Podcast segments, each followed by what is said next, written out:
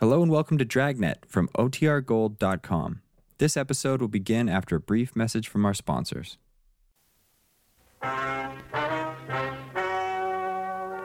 Ladies and gentlemen, the story you are about to hear is true. The names have been changed to protect the innocent.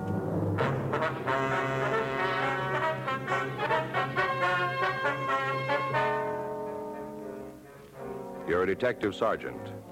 You're assigned a robbery detail. A watch salesman tells you his sample case has been stolen. He says he knows the men who did it. Your job? Find them.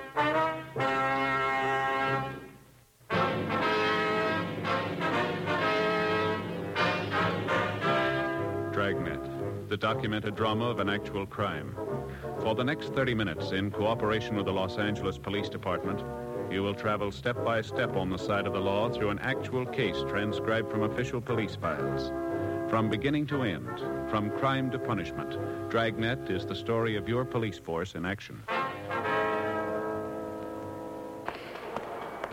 It was Tuesday, October 4th. It was cool in Los Angeles. We were working the day watch out of robbery detail. My partner's Frank Smith. The boss is Chief of Detectives Thad Brown.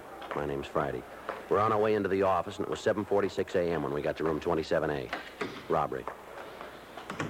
I'll check the book. All right. Anything for us? No. Say you took Faye to the movies last night. Well? Yeah, darn good double bill. Mystery and a comedy. sure had me fooled. What? The mystery had me fooled. I never can figure out a who done it. Uh-huh. Yeah. It was this rich society girl. Mm-hmm. She lived in a penthouse, top floor, real modern kind of glass. Yeah. Hmm. Well, they found her lying outside on the roof garden part, and the doors were all locked, and the police had to break them down to get in. As soon as they got in, Yes, sir. I'd like to report a robbery. Is uh, this right place? Yes, sir. You want to sit down?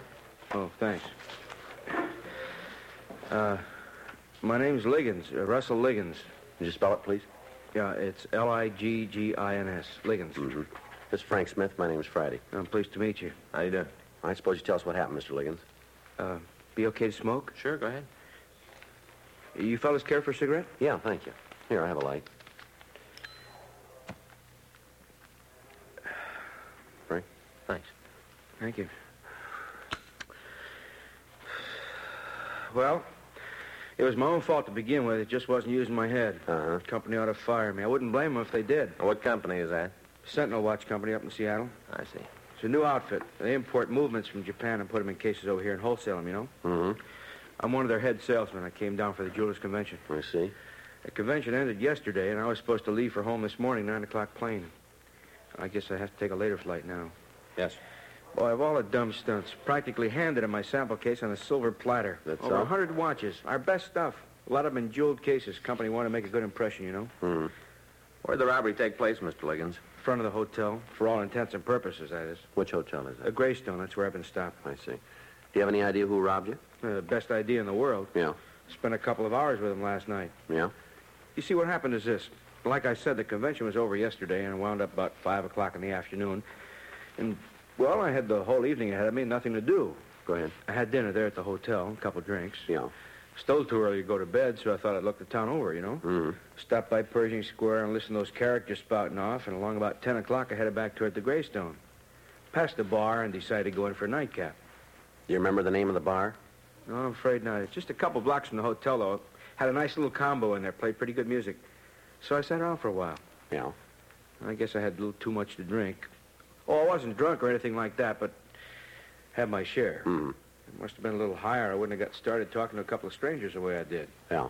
They were sitting next to me, these two fellows. We got to chatting, you know? Mhm. It was about music at first. They seemed to be enjoying it. One thing led to another, and they bought me a drink, and then I had to pay them back, of course. Yes, sir. Asked me what line I was in. I told them I sold watches. Said I was in town for the jewelry convention. They took a real big, said that's why they were here, too. Claimed they had a jewelry store in Salt Lake City. They mentioned their names? Oh, sure. They introduced themselves, but it didn't sink in. Not their last names, anyhow. Uh, George and Paul. Yeah, that's all I can remember. What happened then? Well, they started complaining about the quality of the watches they've been shown, said they hadn't seen anything worth buying. Well, so I asked them if they'd looked at my samples, and they said they didn't think so. Mhm. I offered to make an appointment to show them my stuff, figured I could stay over an extra day on the chance of making a good sale. And they said that wouldn't be necessary for me, you know, to stay over. Said they could meet me this morning before I left for the airport. Well, did you set up an appointment? Yes, sir. I told them it'd have to be early if I was still going to catch them playing, and that was fine with them. The earlier, the better. Agreed to meet me at 7 a.m. They even offered to drive me to the airport. Couldn't ask for anything more than that, could I? No, sir. Well, anyway, I come downstairs about a quarter to seven and checked out, and they were supposed to pick me up in front of the hotel. Yeah. Well, about five or seven, they come by. I hopped in the car and we drove off. And we hadn't gone more than a mile or so when they pulled over and parked. A quiet street, not much traffic. Mhm. I asked them why they were stopping there, figuring on showing them my watches out at the airport. They said they wanted to look at them now. What was that again? They said that uh, they want to look at them right now, you know, in the car. The watches. Yeah. Mm-hmm. Go ahead. And, and it struck me as kind of funny. I didn't see where it would make any difference. And I opened up the case, and they just sort of glanced inside. And then one of the fellows, the one named George, eh, he took out a gun, started shoving me through the door. And I tried to argue with him. I wasn't getting anywhere, though. Pulled a gun, huh? Yeah. Mm-hmm. And he, you know, kind of pushed me with it. Mhm. And finally, I asked him to please at least give me my suitcase. I said it wouldn't be worth anything to them, but I needed it. And they tossed it out on the street beside me and drove off. I see. What about your wallet? Hmm? Did they take your wallet, too? Oh, no, no, just the sample case. I guess they were in a hurry, didn't want to spend a lot of time there in the street in broad daylight or something. I see. As soon as they left, I started looking around for a cab. Had to walk a couple of blocks before I found one, and I, then I got him to bring me right here. What kind of a car do they drive, do you know? The fellas that robbed me? That's right. Um, sedan. I think it was black. A Ford. hmm Mm-hmm. Did you get the license? No, I didn't even think of trying that until after they were out of sight. Well, now, can you describe these men for us, please? Well, sure. Uh, well, they were about 40, medium-sized. Uh, George had black hair. And the other fellow, he had sort of sandy hair, you know? I see. Any marks or scars? I don't think so. How were they dressed? Uh, suits. Uh, conservative. Blue or kind of gray, maybe. I'm not sure. Were they wearing the same clothes this morning? Well, no, I don't know. They had on top coats today. I see. Now, you said their names were George and Paul. Yeah, that's right. Anything else that might help us identify them? Gosh, I'm afraid not. Do you have a list of serial numbers from your watches? Well, Oh, yes. May we see it? Uh, it's in my wallet. Yeah, just a minute. There you go. Oh, thanks very much. I'll get out a circular, Joe. Okay.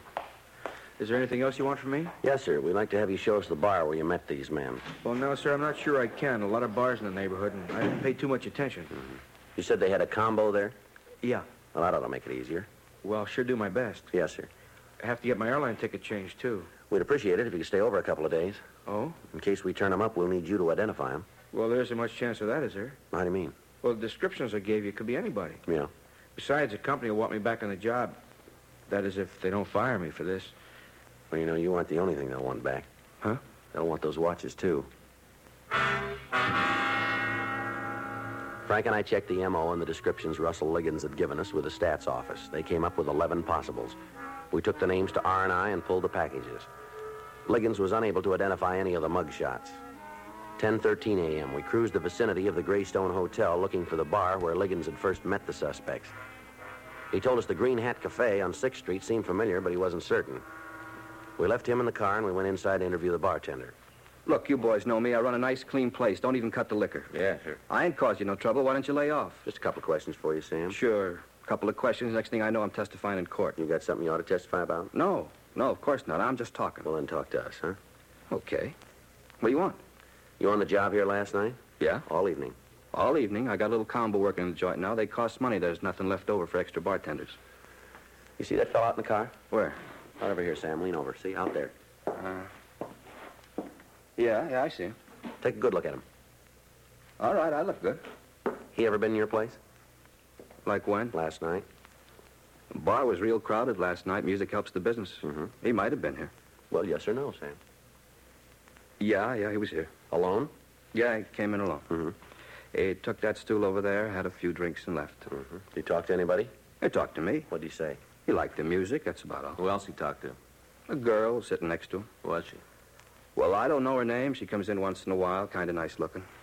There were a couple of men in here, too, weren't there, Sam? Well, there were a lot of guys. Why? Well-dressed, middle-aged. Could be. They talked to him, too, did they? The fella in your car? Same guy, yeah. Well, if they did, I didn't see him. Had quite a conversation. I didn't hear it. Music's pretty loud. Who were they, Sam?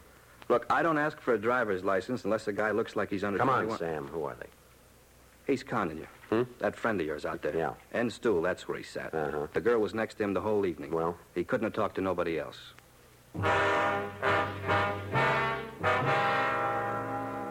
We took Liggins into the Green Hat Cafe, and he said he was certain that that was where he had met the two men known as George and Paul. Sam Huppel, the owner of the bar, was equally certain that Liggins was mistaken. 10:48 a.m. Frank and I drove Liggins over to the Greystone Hotel. While he went inside to re-register, we talked with the cab drivers who were stationed at the stand next to the main hotel entrance. One of them told us he had been parked there from about 6:30 until 7:15 a.m. that morning. Thought I was never going to give me a fare. When it starts like that, the whole day's shot. Look at me now. Been sitting here for the last 25 minutes. Uh-huh. Did you see a man come out of the hotel about five minutes to seven? I was watching those doors real anxious. If he came out, I saw him. Same fellow we just let off. Oh, You remember him? sure. Did you notice the car he drove off in? You kidding? What do you mean? This hack of mine. Huh? He was my first fare this AM. You picked him up here. That's right. Wasn't five or seven though. Closer to 7:30. Where'd you take him? City Hall. We went into the hotel and talked to the desk clerk. He told us that Liggins had been assigned the same room he had previously occupied, 417. He also told us that he was almost positive Liggins had not carried a sample case when he checked out that morning. We talked to the bellhop who had brought down Liggins' baggage. He said Liggins had only one suitcase. 11:13 a.m. Frank and I went up to room 417. Come in. Yes, sir. Yes, sir. It's very kind of you. Oh, I'll be with you as soon as I get off the phone. It's okay. Yes, sir. Well, a day or two, I guess, if that's all right. No. No, no, they didn't take my money. Thanks, I can manage. Oh, oh, just one thing. Would you ask one of the girls to call my wife and explain the delay? Oh, thank you very much, sir. Uh, Bye. Well, I was just talking to the boss of Seattle. Says it's all right for me to stick around a few days. Good. Now, you really think you can find those guys that fast, huh? Well, we may not have to look for him. What do you mean? We've been checking your story, Liggins. Yeah? Leaks like a sieve. Oh, that lousy bartender, huh? You taking his word against mine? No, we got more than the bartender. Oh? The cab driver says he picked you up here at 7.20 and drove you down to City Hall. Well, he's crazy. You can have it in person. He must have picked up somebody who looks like me, that's all. We talked to the bellhop who brought down your luggage. There wasn't any sample case. I carried it myself. I wasn't going to let a bellhop handle something as valuable as that. Mhm. He just didn't notice it, that's all. The desk clerk didn't notice it either. Well, I stood in front of his desk when I paid up. That's why. Mhm. What do you guys want from me? Just tell us what happened to the sample case. I- I've told you the whole story. There was one thing you left out. What's that? The truth.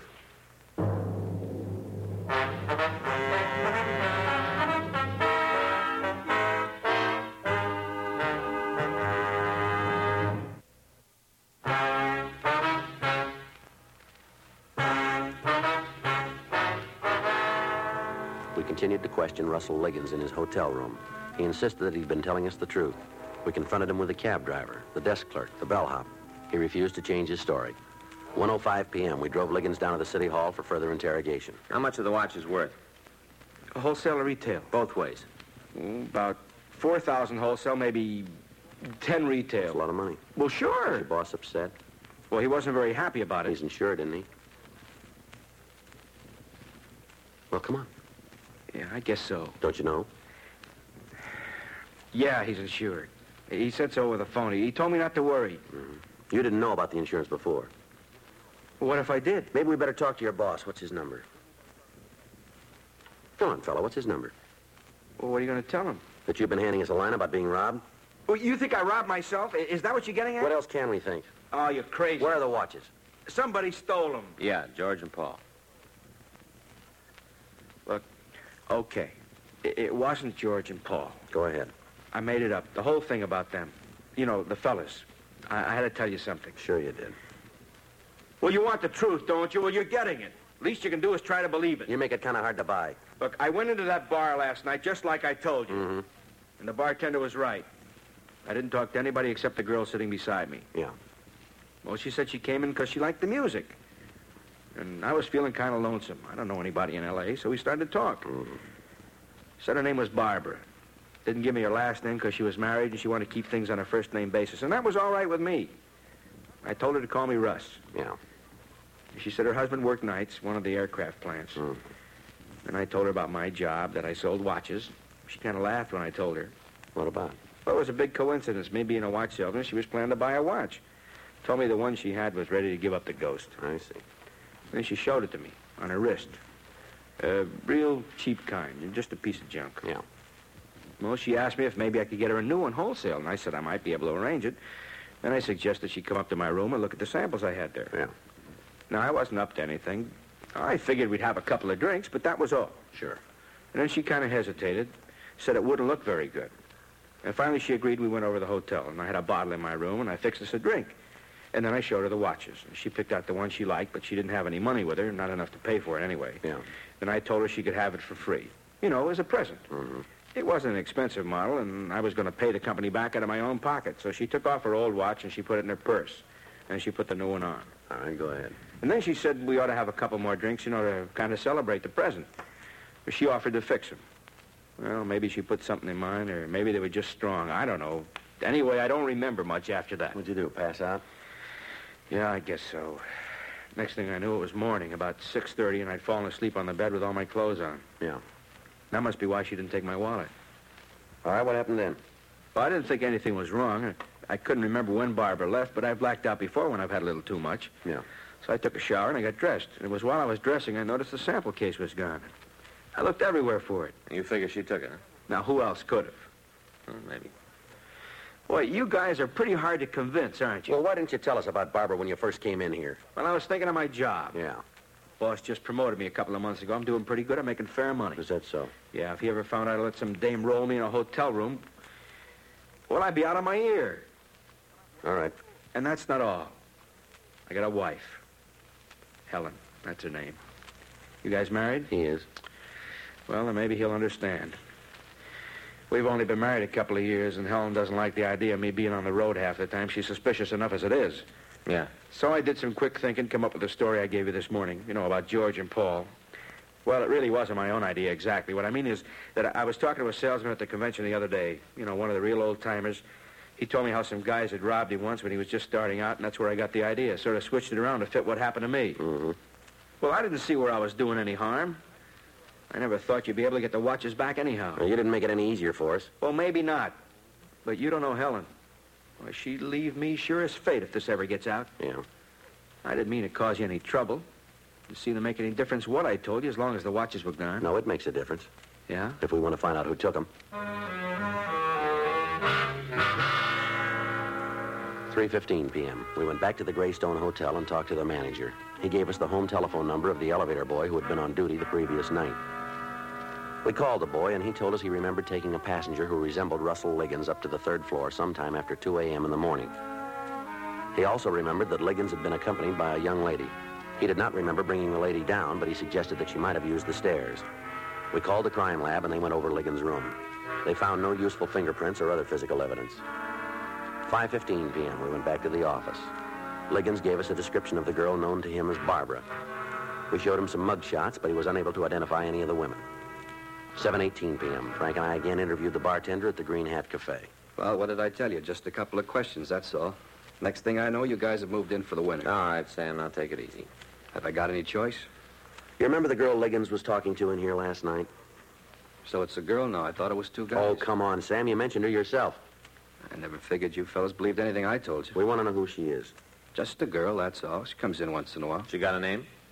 Never introduced herself. She live in the neighborhood? I don't know. Well, who does? Look, this Liggins is a character. He's already taken you for one ride today. Now, why don't you get off? We'd like to get in touch with her, Sam. Get in touch. You gonna help? Well, how can I help you? I don't know her name. I don't know her address. Yeah, well, maybe you can find out. I busted my crystal ball just the other day. All right. We'll send in a couple of uniforms to watch your joint for a few days. You got any objections? Well, sure. Cops make me nervous. Make the customers nervous, too. Maybe you got the wrong kind of customers. Yeah, what are you going to do? All right, talk to Jeanette. Jeanette, Yeah, the waitress. She's in the back room eating her chow. she know the girl we're looking for? Yeah, they're real buddy-buddy. Spend half their time chinning together. Never get any work out of Jeanette once the other one comes in. All right, Sam. Thank you. You know, there's something been worrying me. What's that? Whenever you guys show up, I make up my mind you're not going to get any answers from me. I'm not even going to give you the time of day. And then what happens? I end up telling you everything you want to know. Maybe you just like us, Sam. Yeah, that's what's been worrying me.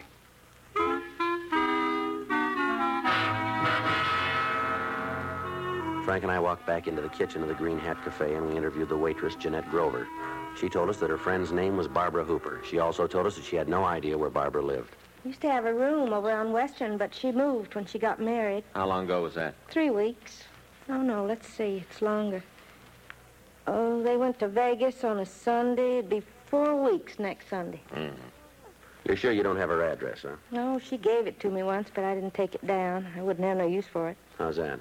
I don't get along with Tom. Tom? Yeah, that's Barbara's husband, Tom Kernan. Oh, say, that's right. I guess I made a mistake. Ma'am? When you asked me what her last name was, I, I said it was Hooper. I should have said Kernan now. Yes, ma'am. I don't know why she ever married him, a good-looking girl like Barbara. She sure could have done better. Mm-hmm. Tramp. That's all he is. Well, I told her what she's letting herself in for. Mm-hmm. But he's got a record as long as my right arm. I've seen him come and go. When you work in a place like this, you can spot a rotten apple a mile off. Mm-hmm. I never figured he'd get into trouble this fast, though. What do you want with her? Just like to get in touch with her, that's all. Oh, now, I know better than that about cops. They want to get in touch. They mean business.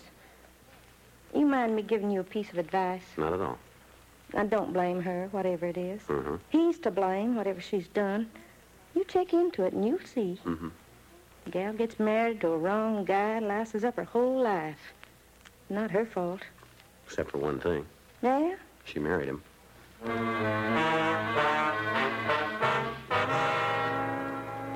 We went back to the office and ran the name Thomas Kernan through the record bureau. They came up with a package. Kernan had served time for burglary and was now on active parole.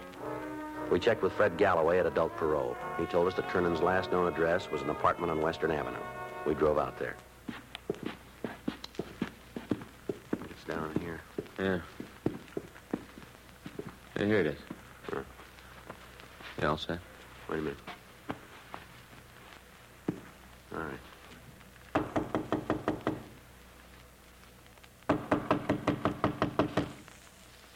Al, what do you want? Come on, open up. Okay, okay, keep your hat on. Police officer, stand still. Who's moving? He's clean, Joe. Where's your wife? Out. Out where? I don't know. She wasn't here when I came home. We'll look around. Be my guest. Always knew you guys rode as ex-cons. That ain't no surprise. But I didn't know you started picking on our wives, too. No. She's a nice kid. Mm-hmm. Let's start in on her. You can stay on my back. I'm used to it, but let her alone. Joe, Yeah. I found this case in the closet. Your watch is still inside. Most of them, anyway. All right. The heck's that? You didn't know about this? Of course not. Yeah, sure. I never saw him before. Your wife did. Hmm? How soon will she be back? I don't know. We'll wait. Up to you. Never saw those watches before in my life, I'm telling you the truth. You bet you are. Even if Barbara did take them, that don't make me guilty of anything. No. Stupid broad. Once you start making with a question, she'll spill the whole deal. But you didn't know anything about it. Maybe I knew she was looking for a setup. What does that prove? Some setup. Guy with a suitcase full of watches. Dizzy dame didn't even know they had serial numbers on them. What a brain. First job she ever pulled, she gets picked up. Mm-hmm. Time I was her age, I'd pulled half a dozen. You cops hadn't even tumbled once. You're real bright. That's the use. They won't learn. Tried to teach her the ropes. Gets picked up on her first job. You know, you should have expected that. Why? What do you mean? Look who taught her.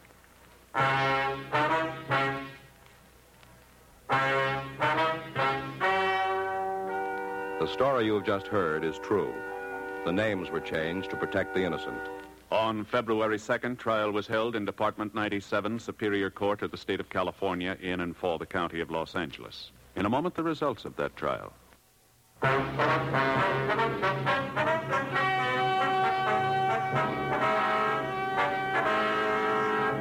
Thomas Carew Kernan was returned to the adult authority for violation of parole.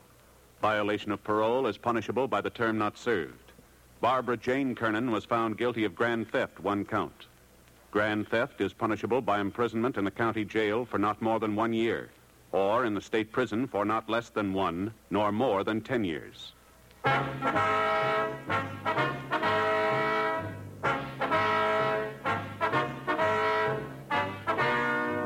You have just heard Dragnet, a series of authentic cases from official files.